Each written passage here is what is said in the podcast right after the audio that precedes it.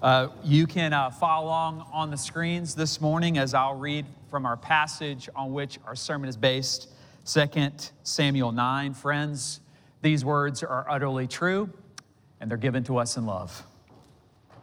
And David said, Is there still anyone left in the house of Saul that I may show kindness for Jonathan's sake? Now there was a servant of the house of Saul whose name was Ziba, and they called to him David. And the king said to him, Are you Ziba? And he said, I'm your servant. And the king said, Is there not still someone of the house of Saul that I may show the kindness of God to him? Ziba said to the king, There, there is still a son of Jonathan. He is crippled in his feet. And the king said, Where is he? And Ziba said to the king, He is in the house of Machir, the son of Ammiel, at Lodabar. Then the king, uh, David, sent and brought him from the house of Machir, son of Ammiel, at Lodabar. And Mephibosheth, the son of Jonathan, son of Saul, came to David and fell on his face and paid homage. And David said, Mephibosheth, and he answered, Behold, I am your servant. And David said to him, Do not fear, for I will show you kindness for the sake of your father Jonathan. And I will restore to you all the land of Saul your father, and you shall eat at my table always. And he paid homage and said, What is your servant that you should show regard for such a dead dog such as I? Then the house, uh, then the king called Ziba, Saul's servant, and said to him, All that belonged to Saul and to all his house I have given to your master's grandson, and you and your sons and your servants shall till the land for him and bring in the produce that your master's grandson may have bread to eat. But, but Mephibosheth, your master's grandson, shall always eat at my table. Now Ziba had 15 sons and 20 servants. And then Ziba said to the king, According to all that my lord the king commands his servant, so that your servant will do. And so Mephibosheth ate at David's table like one of the king's sons. And Mephibosheth had a young son whose name was Micah, and all who lived in Ziba's house became Mephibosheth's servants. So Mephibosheth lived in Jerusalem, for he ate always at the king's table. Now he was lame in both feet. Friends, uh, this is the word of the Lord. Will you pray with me? And so, Father, uh, we come to your word uh, for you to teach us, uh, for you to mi- remind us of the beauty of the gospel this morning, to, to meet us where we are, no matter what we bring in this room. Forgive the preacher, he is a sinner. But may we see Jesus because grace changes everything. We pray this in his name. Amen. You may be seated.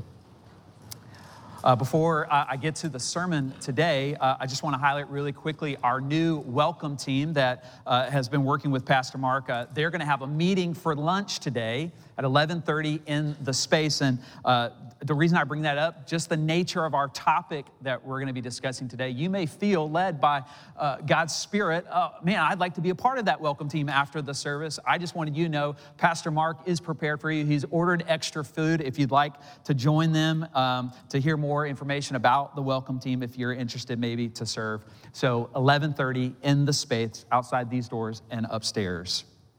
Uh, if you're new with us today, um, my name's Tyler. I'm one of the pastors here. I'm really glad that you're with us uh, today. And uh, you actually are joining us in a sermon series called We Are Orangewood. It's actually a wonderful time if you're here and you're new to, to be with us as we are talking about uh, our new mission statement as a church and our values, uh, what will guide us as we move forward into the future and life of our great church. And uh, as I shared as we kicked off our sermon series, um, our new mission statement is simply this inviting every person into the life changing story of Jesus. Inviting every person into the life changing story of Jesus.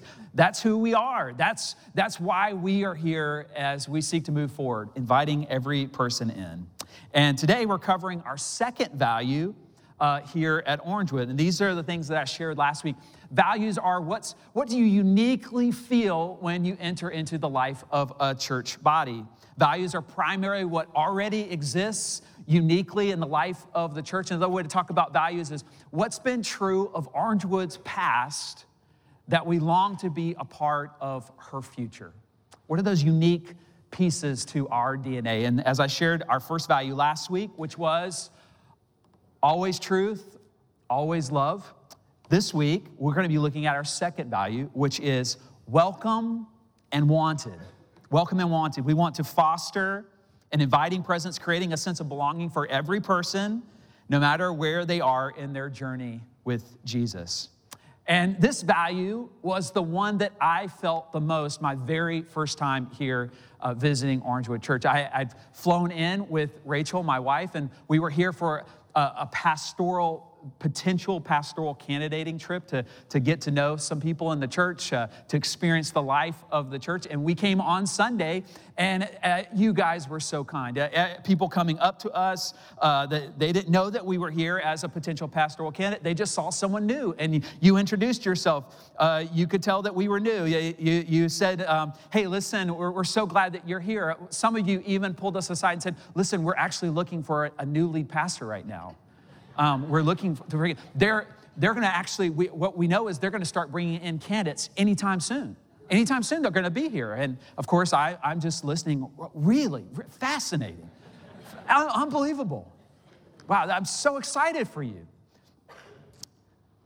But it was such a perfect example of how I experienced welcome and wanted at Orangewood. Uh, and we long for Orangewood to continue to be marked by this value this unique value as we move forward into the future. And why? Why? Because welcome and wanted really is another way of speaking to the biblical concept of hospitality. Uh, you, hear, you hear a lot today, people talking about hospitality and uh, increasing your business's success with hospitality, having, having a, best get, a better guest services experience. You hear a lot about hospitality, but, but that's not the real lens through which we see biblical hospitality. We actually we see it defined differently uh, in the book of Hebrews. It says this: "Let brotherly love continue. Do not neglect to show hospitality to strangers." Now, this Greek word for hospitality is the word philoxenia, which means the love of the stranger. You, you actually today may hear a different um, use of those words when you hear the words xenophobia. You may have heard that. Xenophobia, that is the fear of the stranger. And we see throughout history of the church that the gospel's reach into new communities, into new cultures, into places it hasn't been before, it was always marked and came along with biblical hospitality. Christine Pohl is a scholar. She's studied uh, the history of the church. She's studied uh, how hospitality broke into new communities and new cultures. Um, she, she looks at this in her excellent book, Making Room, and this is what she wrote. The distinctive Christian contribution was the emphasis on including the stranger, the ones who could not return the favor. This focus did not dismiss the value of hospitality to family and friends. Rather, it broadened the practice so that the close relations formed by table fellowship and conversation could be extended to the most vulnerable. Even a superficial review of church history reveals the importance of hospitality to the spread and the credibility of the gospel.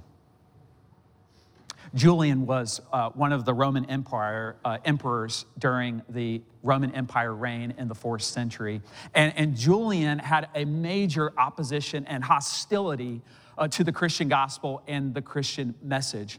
Uh, but even Julian recognized uh, what was happening in their own culture. You see, the, the Christian message was going forward and touching not only the life of people part of the church, but they were caring for the needs of pagan Romans. This is what he wrote, Julian wrote to pagan Roman priests in response to this. This is what he said. When it came about that the poor were neglected and overlooked by the pagan priests, then I think the impious Christians observed this fact and devoted themselves to hospitality. They support not only their, own, only their poor, but ours as well. All men see that our people lack aid from us. So Julian is writing, uh, this was in his works. Julian's writing and he's, and he's saying he's, he's, he's both upset, angered, and beautifully enthralled by the Christian story, beautifully attracted to what they were doing. The church was a beautiful picture of a different way to live, showing that there is a different world and reality that we can live into, where all are welcome and wanted. And with the time that I have left, I want to address two things from two, not three, just in case you're wondering. The sermon will still be as long, just in case you're wondering. Two things from our passage for how Orangewood is invited to live out this beautiful value for a better world. First, we'll have to look at the need for welcome and wanted culturally. And second, the path to welcome and wanted personally. So let's look first at the need for welcome and wanted culturally. And we actually see this in the very first verse of our passage that was read. This is what it says. And David said, Is there still anyone left of the house of Saul that I may show him kindness for Jonathan's sake? Uh, David brings up this same idea in our passage, not only here in verse 1, he brings it up again in verse 3 and verse 7. Uh, he's looking for someone to show kindness to. Now, um, our English translation of this word kindness gets really muted. It's, it's actually this beautifully rich Hebrew word uh, called hesed, uh, which means steadfast or covenant love. The, the idea behind it is I will fulfill all my obligations to you and all the vows I've made to you at cost to myself. And if you're, you're already beginning to hear the thread of Hesed and what opposition that stands to and how we view relationships and our view of love in our culture today. See, the opposite of covenant love would be consumer or conditional love. A, consumer relationship today uh, would be um, I, I, I want you to give me the best quality product at the best and fair price, or I'm going to go down the street to, to who? Your, your competitor. I'm gonna, I'm gonna, I'm gonna change loyalties. And that's, that's not a bad thing. It's actually good for, for marketplace societies and commerce. But conditional love is fine when it's only about products. It's infinitely dangerous when it seeps into our relationships. I will love you as long as you are worthy of love. I will love you as long as you agree with me. We're seeing conditional love in an ever increasing tribalism world. Now, I, I want to make sure I, I, I, distinguish carefully. Human beings are tribal. That's what it means. We're, we're going we're gonna join tribes. We're going we're gonna be part of communities. We're social beings. That's what it means to, to be human, is to be tribal. Um, this is why some of you are Gators fans. This is why some of you are Seminole fans.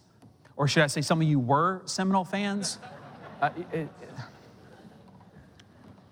we are tribal. Tribalism Tribalism is when you hear another tribe named and you immediately feel disgust, you immediately feel rage, you immediately feel hatred welling up within you.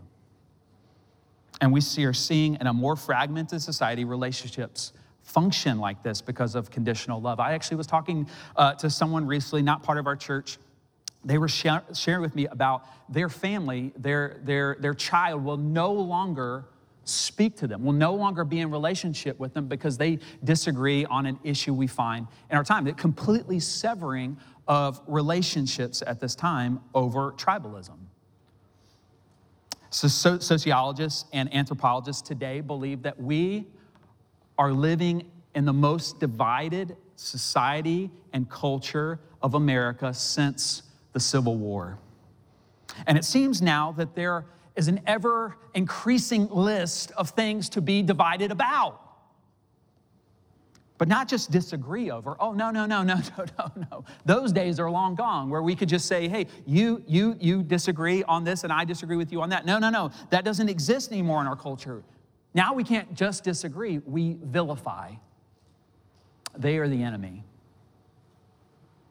There was an interesting study done a few years back in the New York Times where uh, they had polled people on different sides of the political aisle, political views, and they asked them this question the people who disagree with you, those, those on the opposite side of the political aisle, they are not just wrong, but they're evil. Not, not, not just that we fundamentally disagree about the best direction for our country, but they're evil.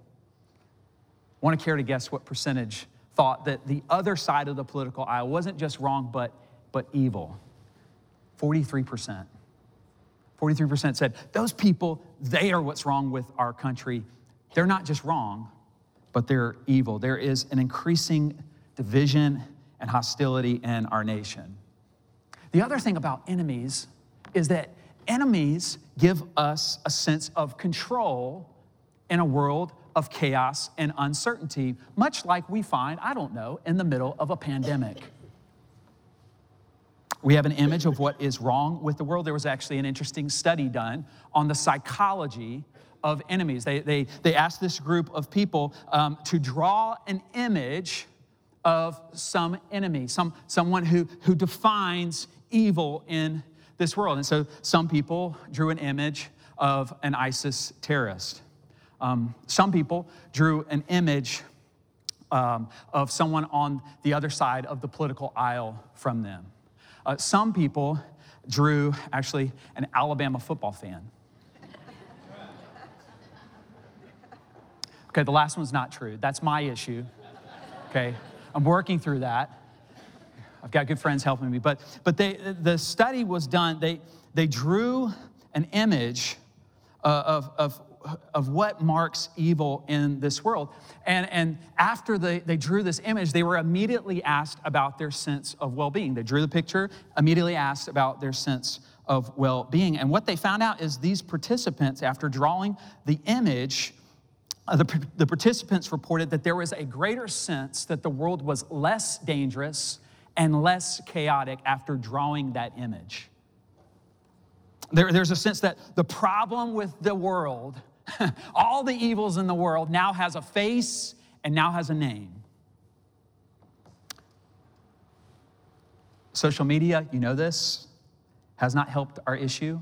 Billions of dollars are spent on algorithms that have created fuel to the fire.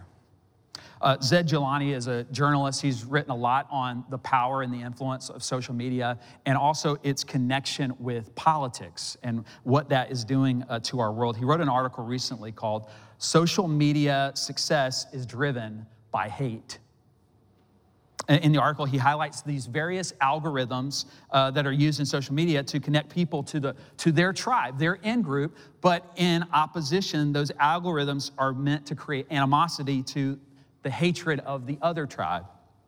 He cited several studies that were done and talked about how these social media companies are financially more lucrative and attractive when we hate the other more. When we hate the other more, and this is what he writes. Our social media companies are a slot machine. They are designed to keep you using them by any means necessary, including addiction. And right now, they're addicting us to hating our enemies. Now, please don't hear me saying you should not be on social media. That is not what I'm implying at all. Feel free to use it. But I want you to see that the division that exists in our culture, the rise of isolation and uncertainty because of the pandemic, and billions of dollars in algorithms is a perfect stew in our modern day to promote this tribalism and conditional love. In our passage, Mephibosheth was David's enemy. Uh, he remembered Mephibosheth is part of Saul's family. Uh, he was his grandson. David was Saul's enemy, if you remember the story. So Mephibosheth has every reason to believe that David has called for and ordered him to the palace for one reason only that is to finish off Saul's lineage. This is why we see Mephibosheth so afraid in verses six and seven. This is what we read. And Mephibosheth, the son of Jonathan, son of Saul, came to David fell on his face and paid homage. And David said, Mephibosheth, and he answered, Behold, I am your servant. And David says to him, Do not fear. Uh, Mephibosheth believed he was, he was being called into the home of his enemy to be done away with. He, and that's, he fell on his face, literally in the Hebrew. He, he fell prostrate before David. He, he, he is there pleading for mercy. Do not kill me. The last thing he thinks he's going to receive his hospitality. The last thing that he thinks he's going to receive is that he is welcome and wanted. He, he is there, he thinks he's going to die. And he has every reason to believe that because you see, in the, this is a very common practice in the ancient Near East. When, when a new regime came to power, they, they went about ending any sort of semblance of the previous regime.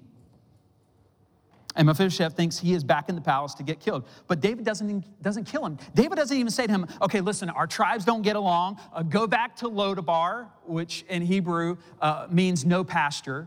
Uh, go back to Lodabar, which was the city shanty. Um, it, it, it was where you went if you were lame or marginalized. David doesn't even tell him, listen, just stay out of my way and everything will be okay.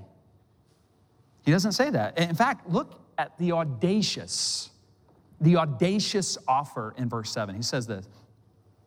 And David said to him, uh, Do not fear, for I will show you kindness for the sake of your father Jonathan, and I will restore to you all the land of your Saul, your father. and you shall eat at my table always. David tells Mephibosheth that you will eat always at my table. Now, please, we, we cannot lose the significance of this in the ancient world. Our modern world does, does, does not have a translation for this. Table fellowship in the ancient world was the greatest sign to you that you were welcome and wanted. This is one of the main issues that the Pharisees had with Jesus. Uh, he, Jesus was going about meeting with people, and that's what was the common refrain for people. They, the Pharisees would say, He eats with sinners. He eats with sinners. Notice that David doesn't even say, You can eat at my table if you stay in line. Uh, you can eat at my table if you help in the fields. He couldn't. We've learned from the passage he's, he's lame, he's crippled in both feet. He doesn't even say to Mephibosheth, You need to switch tribes. He tells Mephibosheth, You will always have a seat at my table. It's covenantal love, not conditional love. Friends, listen, this is incredibly risky for David, what he's, what he's doing here.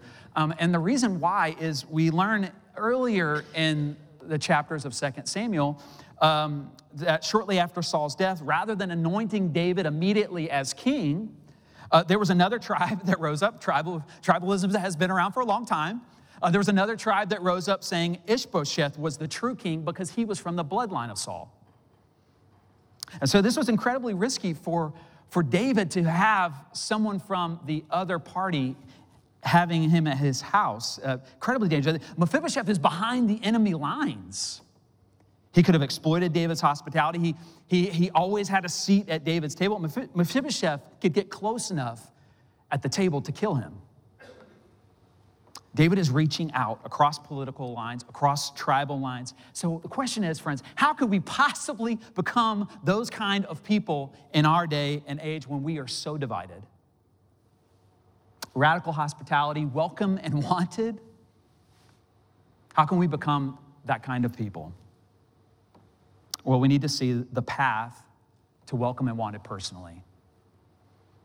How do we become people living out this value? Well, how do we become welcome and wanted people?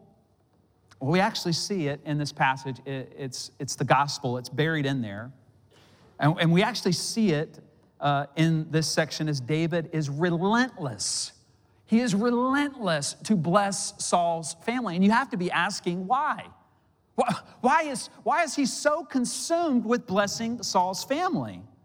I mean, uh, David has lived under constant fear of Saul thinking he was out to kill him. Um, he spent most of his life on the run uh, in constant uh, being chased by uh, Saul. Why would David be so fixed on blessing his family? Why? Why? Why?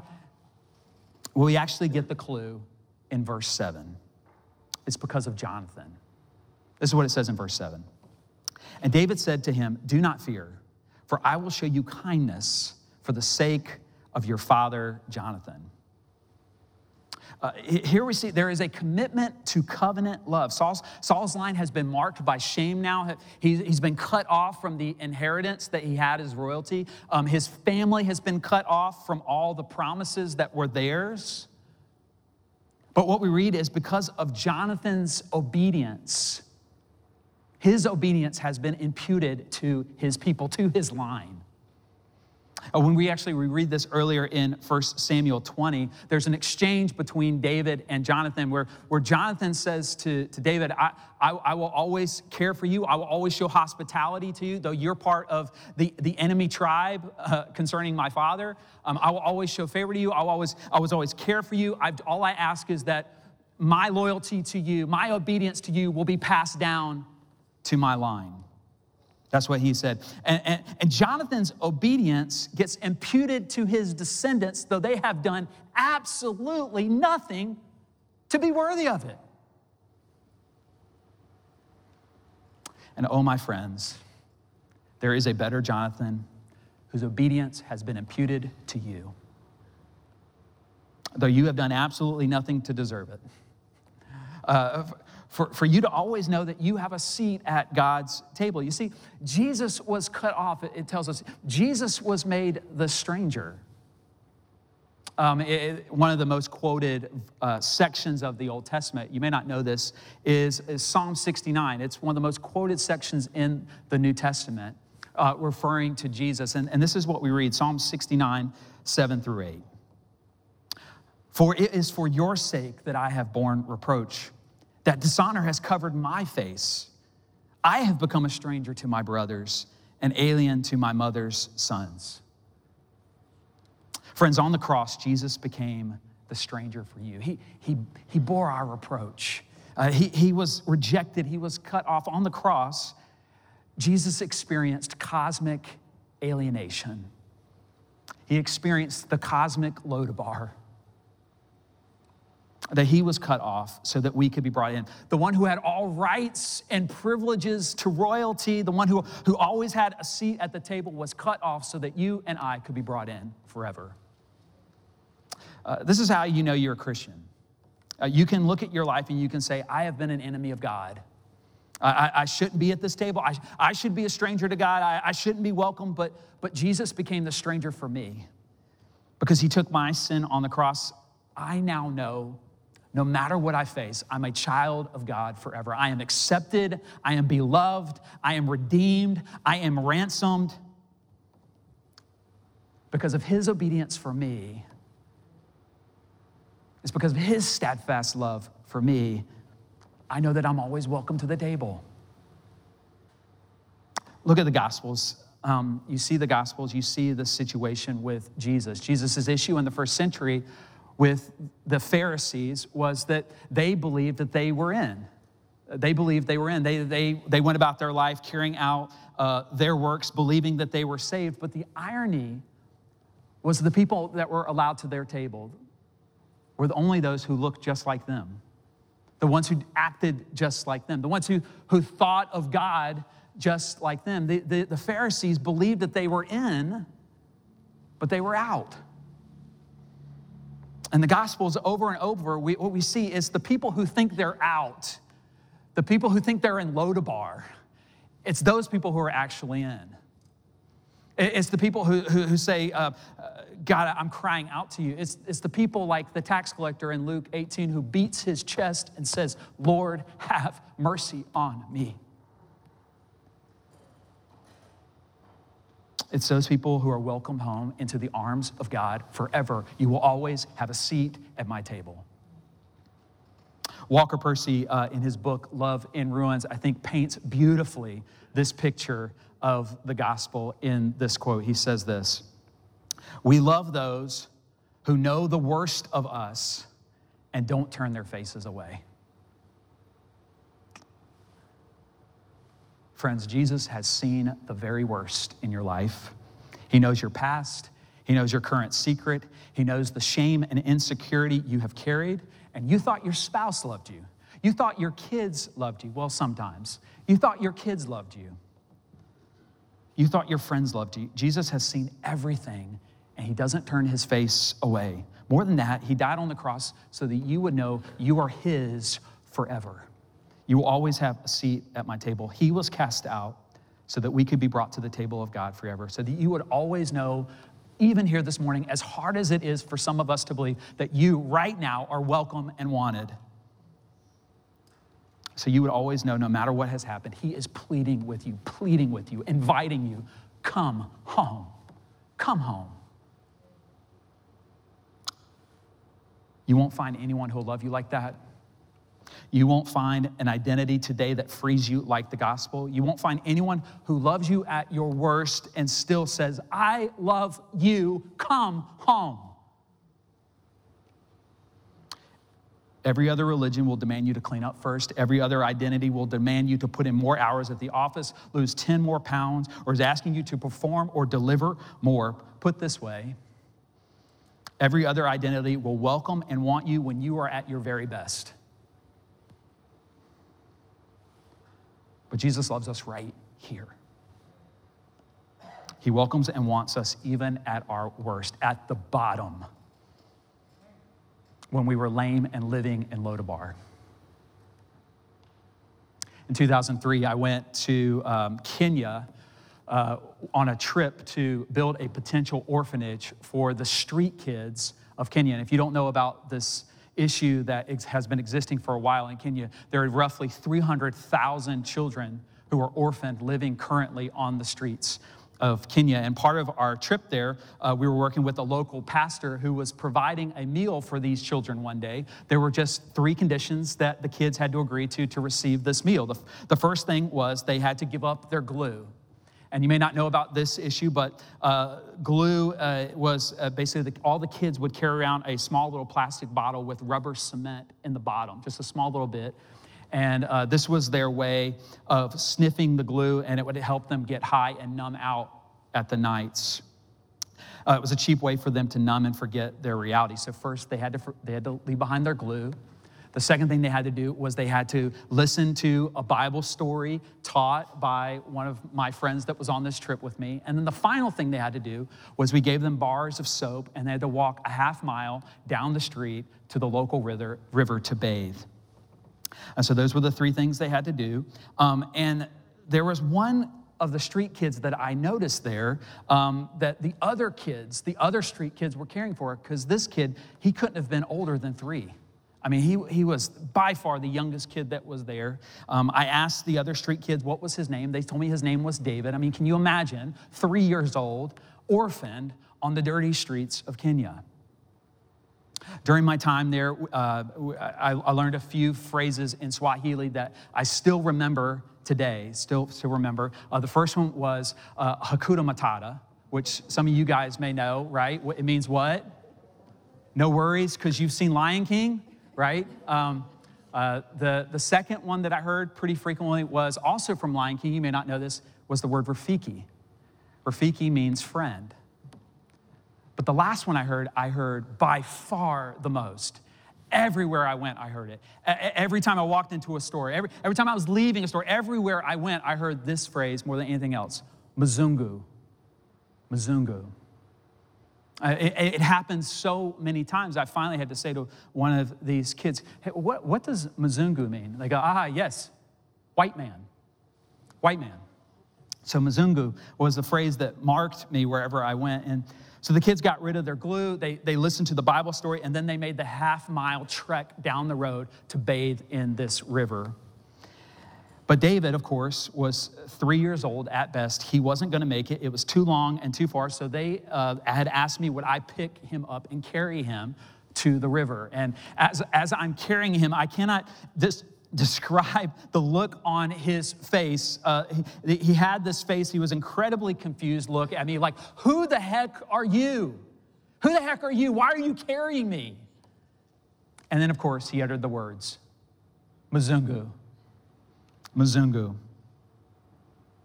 But while I walked to the water to bathe him, tears began rolling down my face under my sunglasses because Jesus was teaching me the gospel on that walk. He, he said to me, Tyler, you are just like David. You looked at me like you could do it on your own, but I had to carry you to the water. You weren't going to make it. You're just as lame as Mephibosheth. Jesus says to you this morning whatever mess you've been in, whatever stain you bear, I will wash you. What you can't do for yourself, I will take care of you. What you can't fix, I will carry you. I will redeem you. Just come home. Just come home.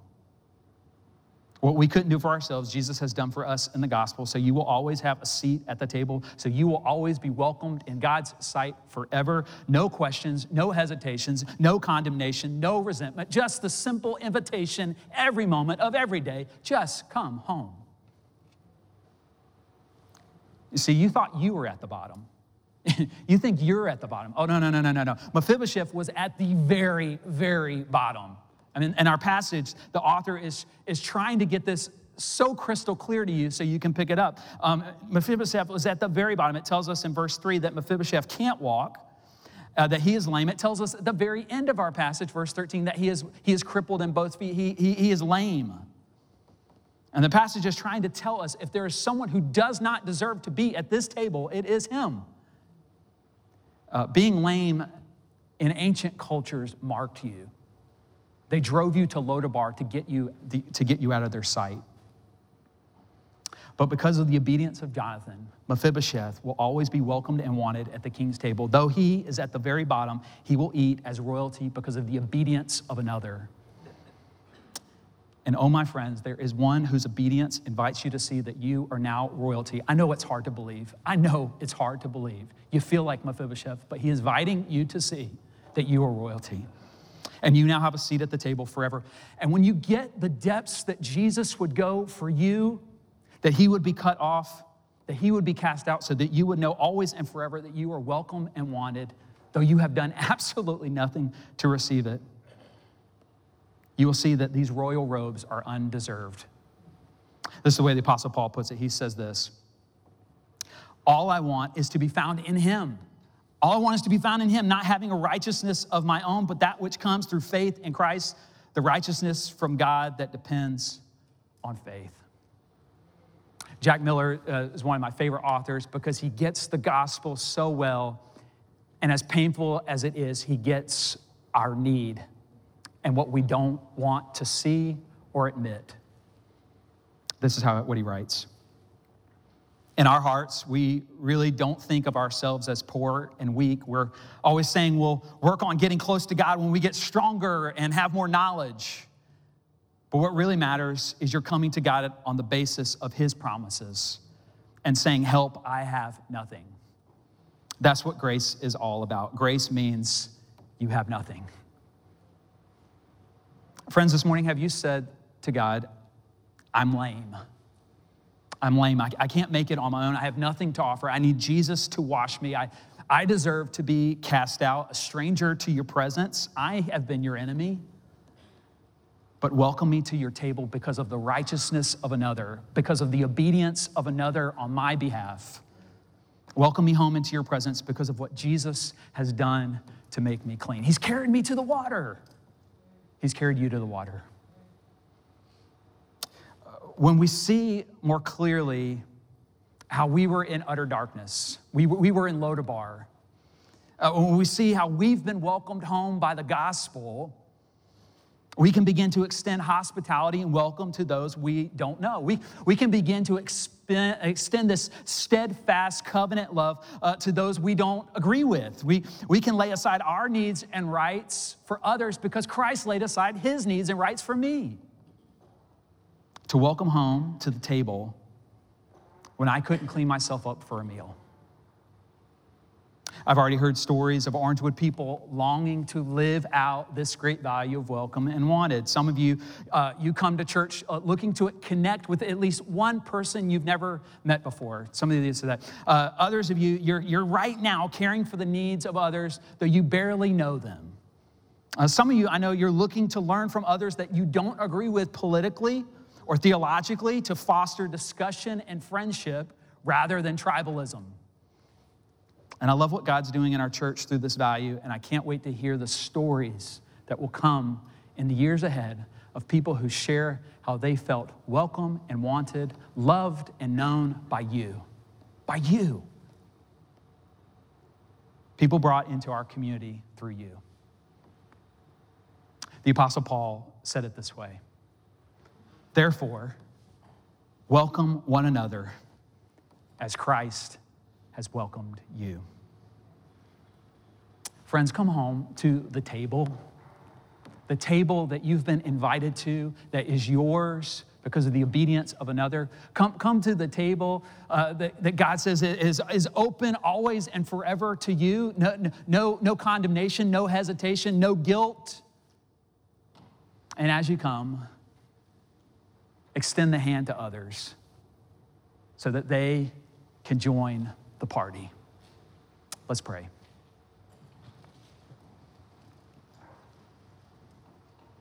Gracious Father, we, we are awed again in the beauty of your gospel, awed at the depths that you would go to reclaim us. We were in Lodabar. We had no way home. We had no right to royalty, but it's the obedience of the one for the many. That you have reclaimed us, you have made us your own. And so, Father, remind us of that great truth this morning. We all need to hear it. Remind us that you are calling us home by your grace. And shape us and transform us to be that kind of people, welcoming all those around us. And we pray this in Jesus' name. And everyone said, Amen. Amen.